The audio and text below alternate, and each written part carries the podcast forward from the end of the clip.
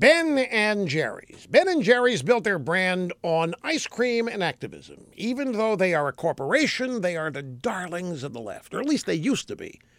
A couple of years ago, Ben and Jerry's signed on with the Milk with Dignity program. It was started by Migrant Justice, a lefty group in Vermont. Vermont happens to be where Ben and Jerry's gets 80% of the milk for their ice cream. And for the last two years, the Milk with Dignity people have been negotiating with Ben and Jerry's for higher wages, better working conditions, and better housing for the farm workers.